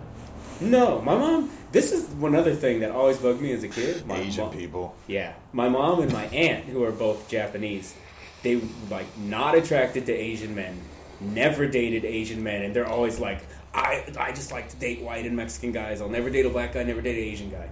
And I'm like, Mom, I'm an Asian man, and you just Right. say this all the time with me here. Like, Right. what the fuck? Yeah. well, not you. you. No, you're Yeah, half you're white. very attracted. I would definitely What let you did I wait a say? mom. No. You're half white though, but it's still like, what the fuck? I, I just read an article I posted on my Facebook wall. It was just talking about how when you're white, you're either racist or you're ignorant. And they were saying there should be a third category where, because like the being a good white person, a non-racist white person, is like the person that's like, oh, I'm colorblind. Like we're all the same. Like so, you know, it's just like I don't even know. Like and then like they don't even recognize that there are Yeah. any differences. Uh, Yeah. but, but of course there are Oblivious. Yeah. yeah, and that the colorblind, and they were saying that the third type of category would be somebody that's actively not racist. So, you know, calling racism out, Call- Yeah. you know, trying, in, being intentional about not being racist. Yeah. Mhm. And I thought I liked that. I was like, yes, this is good. And who better to fix a problem of the privileged, which are, you know, having white skin is Yeah. a valuable thing, you know, according to, you know, uh, just the horrible statistics that Yeah. exist about uh, pay and all that type of thing. So, who better to fix the problem that we're a part of than the, us? know, Well, you have to preach to your own. To your own. Uh, you know. you- Right. they, if uh, uh, you you try to if uh, you know the black person tries to talk to the Klan, they're not going to listen to him. Right. But another white person talks to the Klan, okay, well, there's maybe a slightest chance. Slightest chance. Yeah, they won't That- hang him, but Yeah, they'll they won't shoot hang him. him. They'll, they'll scare him away, maybe.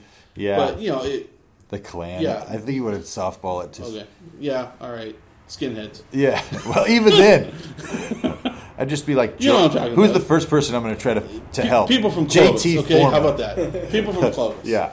You know, it's got to be a white guy talking to people from Clovis. Yeah, yeah, it's very important. I don't know, man. I just it's always been something that was that, that I always wanted to talk about, and I don't know. It's I think it's an interesting Well, I- subject I, matter. I don't think it's just. I don't think it's just race either, and religion Yeah. as well. I mean, Right. You know, a Muslim's not going to listen to me right. if I'm trying to tell them, look, you can't. This is wrong, and they're like, well, you're not Muslim. You don't know. Right. But it takes another Muslim to talk to them and look. You got to stop doing this, whatever this is. Right.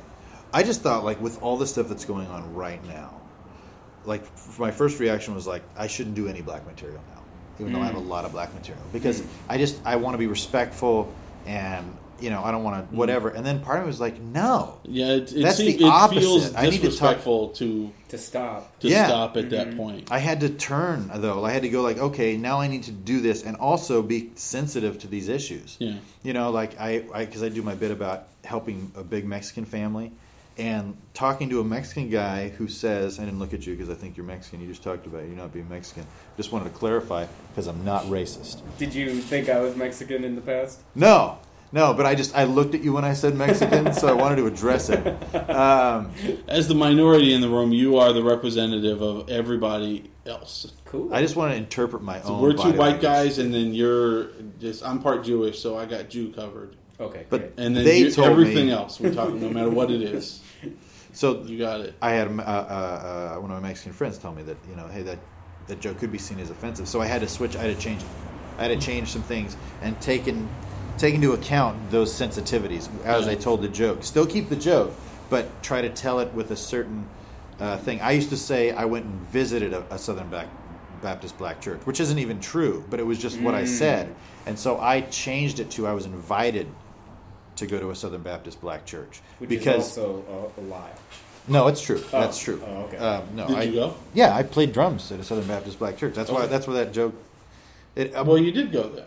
Yeah, I, I did go. Okay, so what's wrong with visited? I don't understand. that. Visited implies like that You don't they're- belong there. You'll never belong there. Yeah, and it also implies like I went to see the freak show. Yeah. Oh. I, well, You know what I mean? I don't. I don't see that, but okay. No, no, no. I mean, well, you know, I visited my family, and yeah, Yeah, I, yeah, yeah. I But don't if I- belong, and I, it was a freak show. So like because the, you know the way that I'm saying things on stage, I'm very animated. I'm pretty loud. So if I'm just up and saying, "Man, I like these black folks, man," so I decide I'm gonna go to a black church. Like it's just stupid. Like I, you know, there's I, I get it, but if I if I put a little more sensitivity in it, then my audience grows, and the people that like it like it better because it's more understandable. And I'm not I'm I'm getting away from hurting feelings just through clarification. Not that I'm Yeah. out to not hurt feelings. Well, see that that is But- that is one uh, definitely. Uh, if if there is a way to say it so that people understand better your intention, Yeah. Because I mean, you you can control what you intend, but you cannot control how people Yeah. Uh, perceive you. right.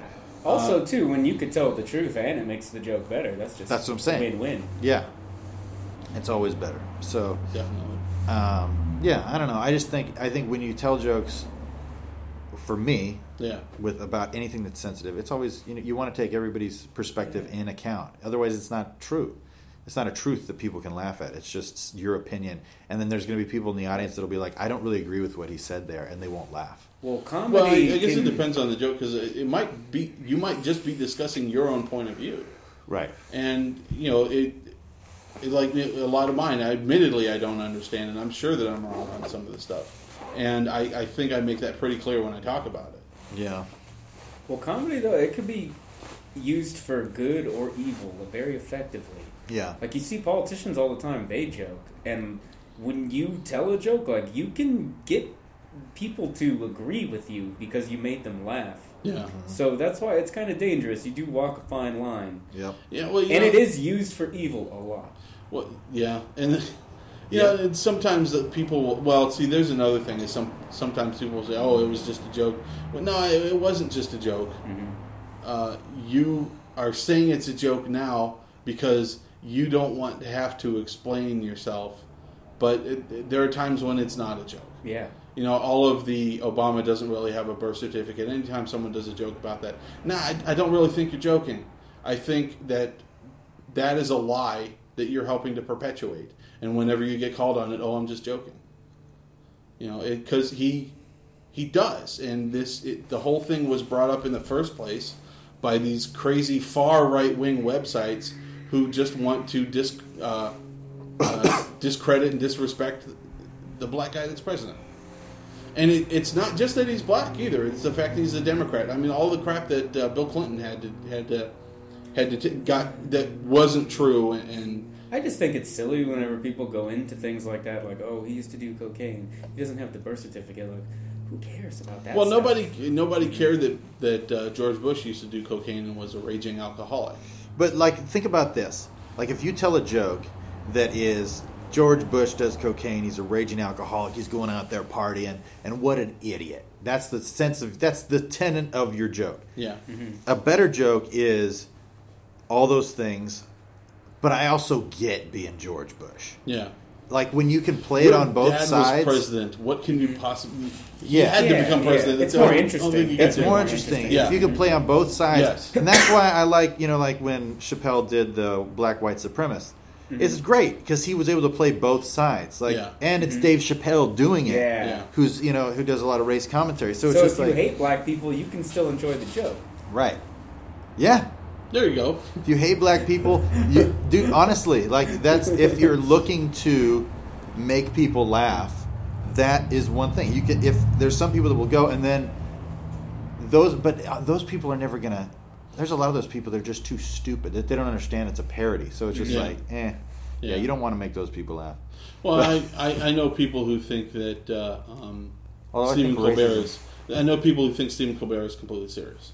They- Exactly. They, they think that That's that's awesome. He, he- no, he's a right wing comedian. He, Oh he- yeah. Well, it's like what we were saying before, where people thought Steve Carell was actually funny on The Office. yeah. Well, the, the Well, he's hilarious, but they well, that- think this- the character this- is well, actually Right, funny. right. Mhm. Yeah. Well, Well, it's the, the the, uh, the specific joke we were talking Mm-hmm. about. Uh, uh, that's what she said, and I've actually had people say to me that's Steve Carell's joke. No, that's not Steve Carell's joke. But my my grandfather was told that by his grandfather. I mean, that's that's one of the oldest ones out there. I mean, Come here, sit on my knee. You know, that's, what, she said. That's what she said. no, I just think like if even for me, like that makes the joke funnier. Mm-hmm. Like the fact, like watching somebody be racist because it's so ridiculous. Yeah. Yeah. You know, being so far out there, and then Yeah. to have that twist. So like you can see it from both sides. Like I could see why that person would feel that way, Mm-hmm. and then you go the other side. Like no, there's no way that it's usually the other way around. Yeah. Yeah. But seeing everything from multiple sides, I don't know. It gives perspective. Yeah. It makes the joke more rich. It adds more colors to it. It makes it more in depth. It's not just one side. Like if there's music, you know, and the guitar and the bass and the other guitar, they all play the same thing. Yeah, if it's a Coldplay song. But it's better if you have the harmonies, you know. Right. Mm-hmm. If it's the the intro to a lot of Coldplay songs. Ooh. Cutting deep right now. I have no idea. It's, a lot of Coldplay songs. I like Coldplay. It just yeah. musically you listen to it, you think, really? Everybody's playing the same thing. Yeah. Oh, uh, one thing I did want to give you guys. Um, I uh, on a whim, I stopped at See's Candy on the way uh, over here tonight. Oh, You got, you, I love it. wow! thank I got you each uh, uh, so See's Candy milk chocolate candy bar. So there you go. Well, I want to be fluffier for my my uh, my lady. Yeah, they like the husky guys. yes. I hope this goes straight to my dick. oh, I, I can't. I can't eat another drop. These go straight to my dick. is. It is chocolate. Morbidly Uh, obese. my dick has diabetes. Congratulations. Uh, I can't get any fatter. Yes, you can. You always can. No, God. anyway, um, yeah, you know, I Joel, just stop being so racist. You know what I mean? yeah, you're probably right. We need to You know, stop being so racial. I don't know. You know, they see that's that's the distinction that I think a lot of people don't get. Just because you're doing a a joke that involves race doesn't mean you're doing a racist joke. Yeah. Well, that's, what, that's why white people get uncomfortable. Yeah, You could be doing the opposite. yeah, But people only hear the part that pisses them off because they want to be pissed off. yeah. Well, and especially if people are only kind of half paying attention. And they only hear part of the joke; they don't understand the context. Now they're just mad at you Yeah. because they heard a white person say the term "black people," and oh, he must be being racist now. Mm-hmm. You know, I, I don't know any comedian who goes up on stage for the express purpose of hurting people's feelings. uh, you know, ev- our, our You only do it because you want to be loved. It's, If you just want to hurt people's feelings, you'll heckle. Exactly. yeah, the ones who want to hurt everyone's feelings are the ones who are sitting in the front row drunk. I'm gonna hurt some feelings tonight. Um, Man, Jeff Jeff had an encounter with a heckler last night. It was just awesome. Jeff. Uh, Wallace, yeah. oh, okay. The heckler is such a dick too. Like his comebacks, he was saying like, just just just say you're gay, just admit it.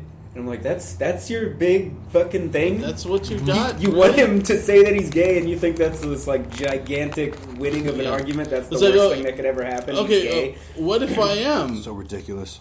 yeah. I, I, mean, late, I was man. doing a Just- bit about my car. What does sexuality have to do with any of this? Just say it, bro. You're straight. Just say it. we all know it. You might as well say it out loud. I'm, I, I, I'm, I'm straight. I know how surprised and disappointed everyone is. Uh, I'm going, but I, you know, I have to be true to me, and I'm going to have to go and explore my newfound heterosexuality. Say it isn't so, Joel. It's so. I'm, I'm, I'm sorry to disappoint. It everyone was out great there. though because once he addressed the dude, the guy just stopped talking and he totally defeated him. But Jeff was drunk and he just kept hitting at the heckler for like five minutes straight, mm. and they they both just dragged each other down to hell together. Oh, Yeah. that's, that's always fun.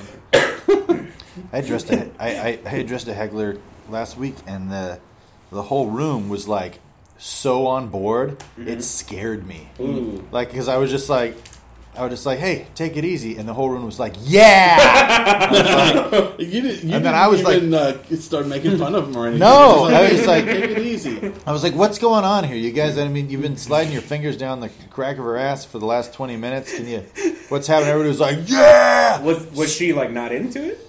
Uh, no, she was like Oh. they were, they were, they were just It was just distracting the show. Though. Well, and they kept talking and stuff, and then he would make a joke about I don't know, like he would talk and and then he would laugh at himself. Oh, God. And so I said something, and the audience went like got mad and then went dead silent.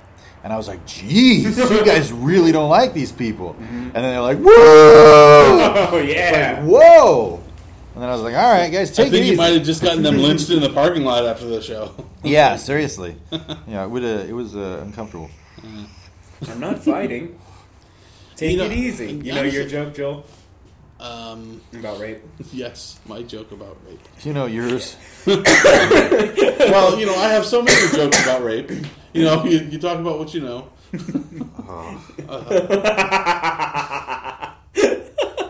So many bad choices. You keep making bad choices. Yeah, I know. The uh, in Japan, they used to have these puppet shows, and they stopped letting women and young boys go because they thought they were just made men go into like undesirable fits of uh, sexuality. Really? Oh, puppet shows? But oh, women and boys being there, Okay, What? young boys. Yeah, that's weird. All right. I just thought you would want to know that. That's- I want to go to the puppet shows now. Actually, I'm kind of curious. I'm I'm gonna bring, I'm gonna bring a woman and a small boy with me when I go. One on each arm, like a fucking Yeah. It's so hard at this puppet show. Puppet show ain't easy, but the show is fun. That's ridiculous. When when was this? The whitest podcast. Yeah. This like 1600s, I think. Okay. Okay.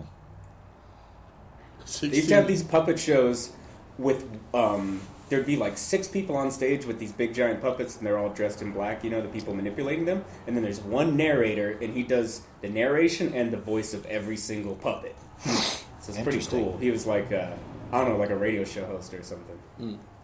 Well, the um, that just flew out of my head. What I was going to say again. That that's happening way way too much lately. It's just there's stuff flying out of your head, Joel.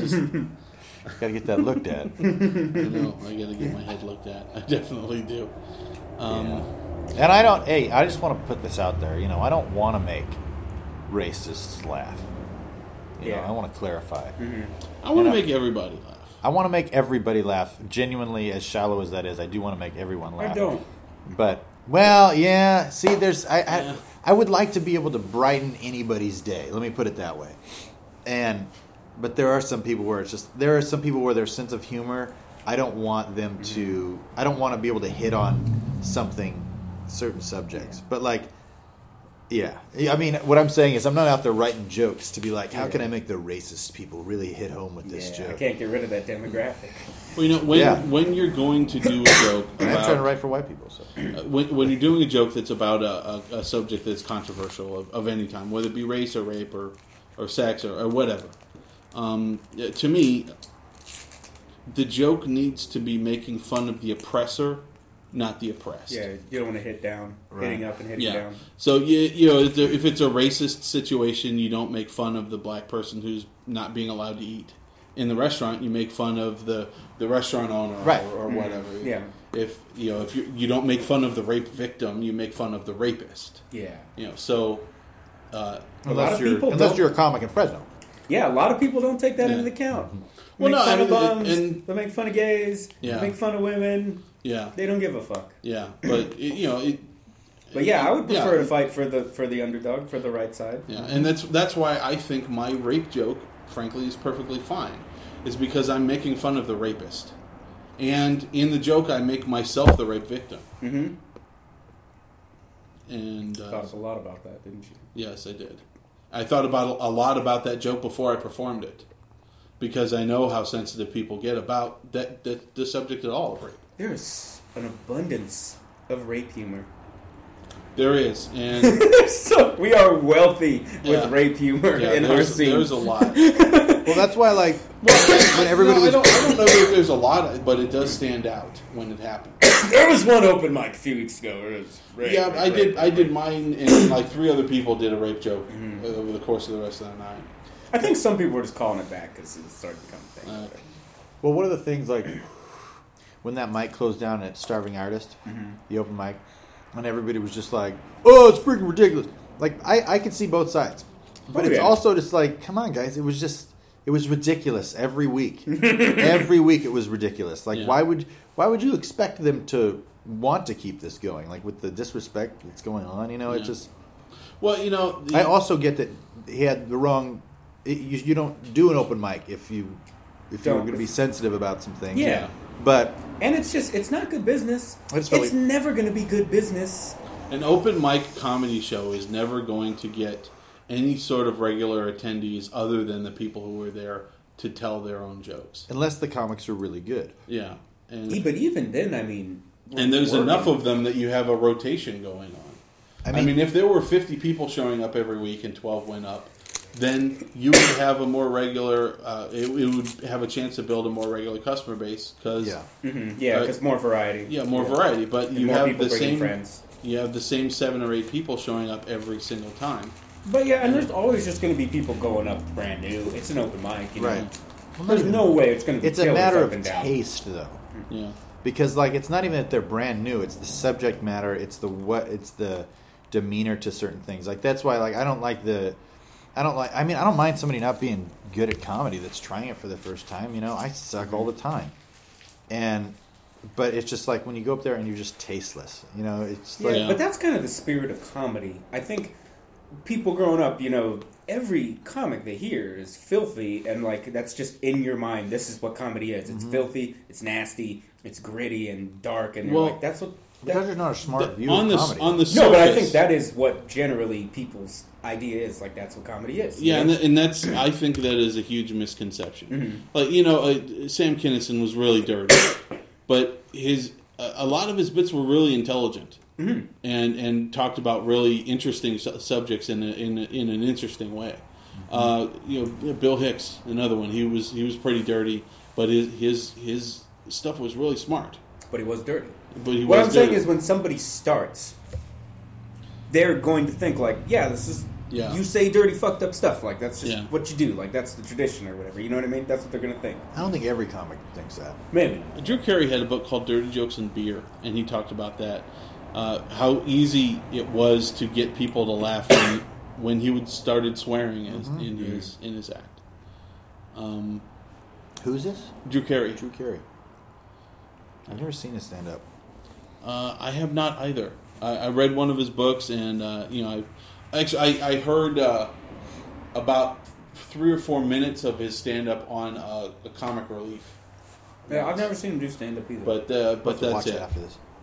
But uh, well, you know, he he was the last person to appear on Johnny Carson where it made their career. Because uh, you know he he talked about that in, in in the book where the next day all of a sudden everyone was all over him and he went from being paid a few hundred dollars to work comedy clubs to making tens of thousands in theaters l- overnight. That happened It's crazy. and uh, and he uh, from from what I've been able to tell, he's the last person that an appearance on a talk show had that kind of effect on their career.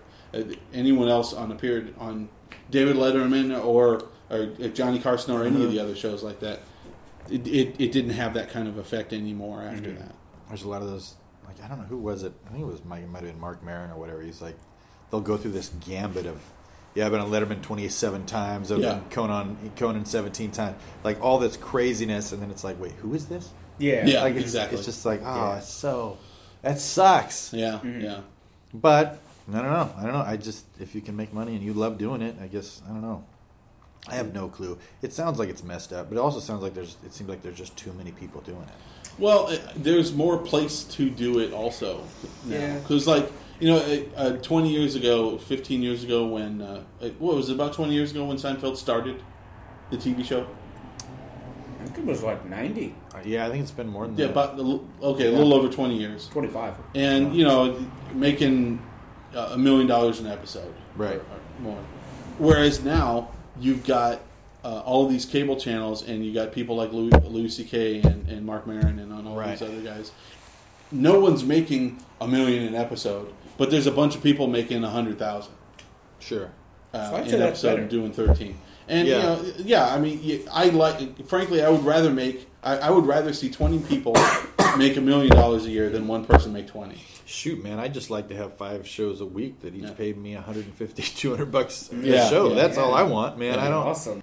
But yeah, I just I don't know. I don't know. I it's it's so cocky, you know, to be like I'm going to put out this thing that everybody's going to like. But that's what you're doing. You know, that's what. What? You well really i mean think that's, what all of us are doing really I I mean, mean, how, how arrogant is it that we think we should go up on stage and everyone should pay to come and listen to the shit we have to say? that's what I'm saying. It's so it's like to put together. I think the video is less cocky than the stand-up because you know it's just there and people can watch it or not, And Sure. plus, it's a lot of people doing it. Yeah. Whereas stand-up comedy is just and people can turn it off and it doesn't hurt your feelings. But when people walk out of the room at the show, I think the I stand-up don't is a bit more when, arrogant. when, when Oh, someone's absolutely. halfway through one of my YouTube videos and it turns off, I feel it. Right. just that chill. Mm-hmm. No, it's just I, it's you know it's a lot of pressure. It's one of those things where you just have to do it. Like, is the the reason, the number one reason that I think a lot of people don't do anything is because they're afraid it's not going to be any good. yeah. But you have to write bad stuff to get good stuff. That's But it's Yeah. just like I always think of it as the bad stuff is in your head, and until you write it down, it's there. So Mm-hmm. once you write it down, you're just getting it out of the way so that the good stuff can come through. right, and you, you never know. Maybe that thing you thought was bad, it turns out to be really. A lot of people are going, no, that's really good. Mhm. So it's you never know. It's I mean, you kind of know, yeah. but yeah. We're really hard on ourselves. yeah, Um. Well, uh, feel good. yeah, I feel good. Uh, guys, th- thanks. Uh, thanks again for doing the show. Uh, Thanks for having really me, appreciate it. Kevin. Always, uh, You're always glad to. Hope glad uh, you, you you guys uh, devoured your your See's candy chocolate bars. Thank so you I'm very glad much. I did. Enjoyed those. They were very good. Early dinner. Um, anyway, I uh, I'm JT Foreman. I'm here with uh, my friends Kevin Tienken and Matt Amos. You're not gonna let me plug my upcoming show? Uh, actually, you know, I should plug the whole comedy scene. Really, uh, Matt, go ahead. I don't have any shows coming. Oh, okay. Actually, uh, we, we were talking last uh, uh, last time Matt was on about doing a New Year's Eve show. Um, I'm still looking at where to do that. Right now, I'm, I'm uh, I've got, got an appointment to talk to the manager at John's Incredible Pizza, thinking about using one of their banquet room or one of their uh, party rooms for that. Hopefully, um, and I, I want to talk to Gabriel uh, about his band doing the party. Oh, you didn't ask him yet? Uh, No, I, I was gonna talk to him tonight about it, but uh, I, Oh. he'll be at Grog's, Yeah. so I'll, I'll see him there. And uh, um, talking, looking at what other uh, what other comics I want to get on the show, and and other than the comedy, what sort of stuff we want to do? Because I mean, this is a New Year's Eve party, Yeah. so it's going to be more than oh, just go up there, tell jokes, okay, enjoy your pizza and have a good night. We're going to have to do have something. too many people though. No, well, no, no, we don't want to have too many people. You know, maybe three or four.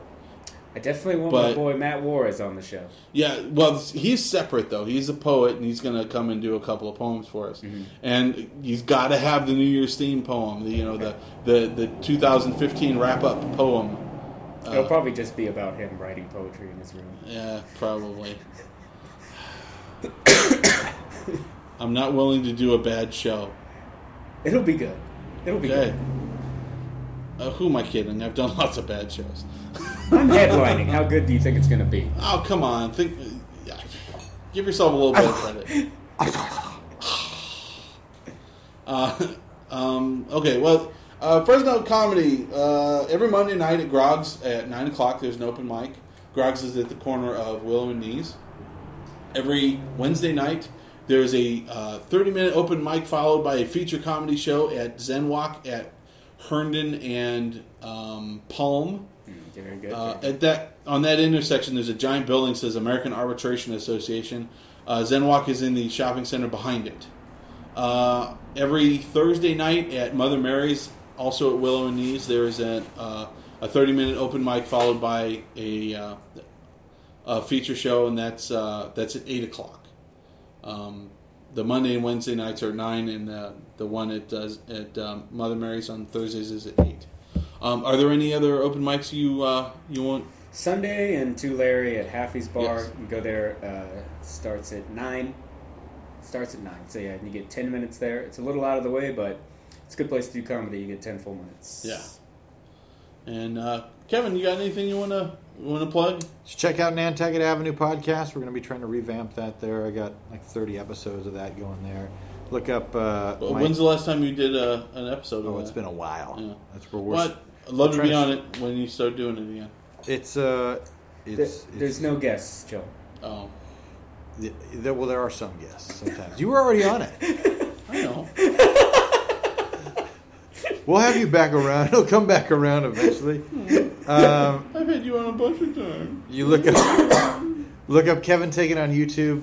I got a bunch of stuff on there. Subscribe to my channel. I've got a uh, a series of videos called uh, "It Just Feels Right," which are lessons for your life, and also just me being an idiot.